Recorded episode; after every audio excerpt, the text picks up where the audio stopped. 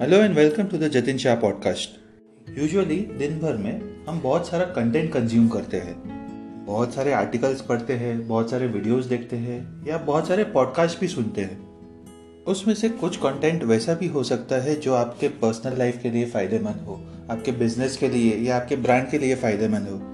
But at the end of the day क्या आपको वो सब चीज़ें याद रहती है? दोस्त, मुझे तो याद नहीं रहती।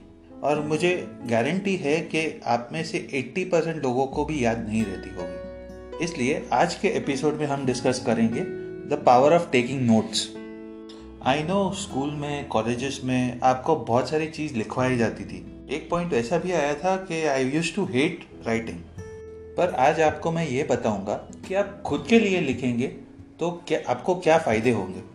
मैं खुद के लिए नोट्स लिखता हूँ तो मुझे एक सबसे अच्छा फ़ायदा ये होता है कि मुझे वो चीज़ें याद नहीं रखनी पड़ती।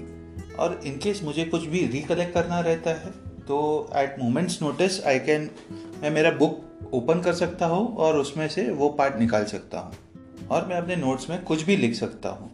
मैंने कोई नया इन्फॉर्मेशन कंज्यूम किया तो उसके नोट्स बनेंगे।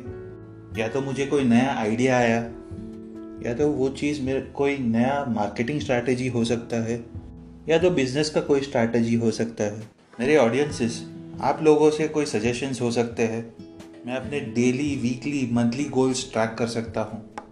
इनकेस मुझे कोई इश्यूज़ है या प्रॉब्लम्स है, वो भी मैं लिख के रख सकता हूँ। और ये सब चीज़ें आपको आपके दिमाग में नहीं रखनी पड़ती। आप एक पेपर में उतारोगे तो आपका स्ट्रेस भी रिलीव होगा।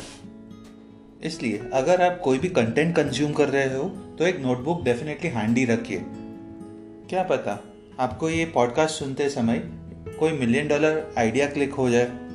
तो क्या आप नोट्स लिखते हैं या नहीं, मुझे कमेंट्स में ज़रूर बताएँ। This is Jatin Shah signing off thank you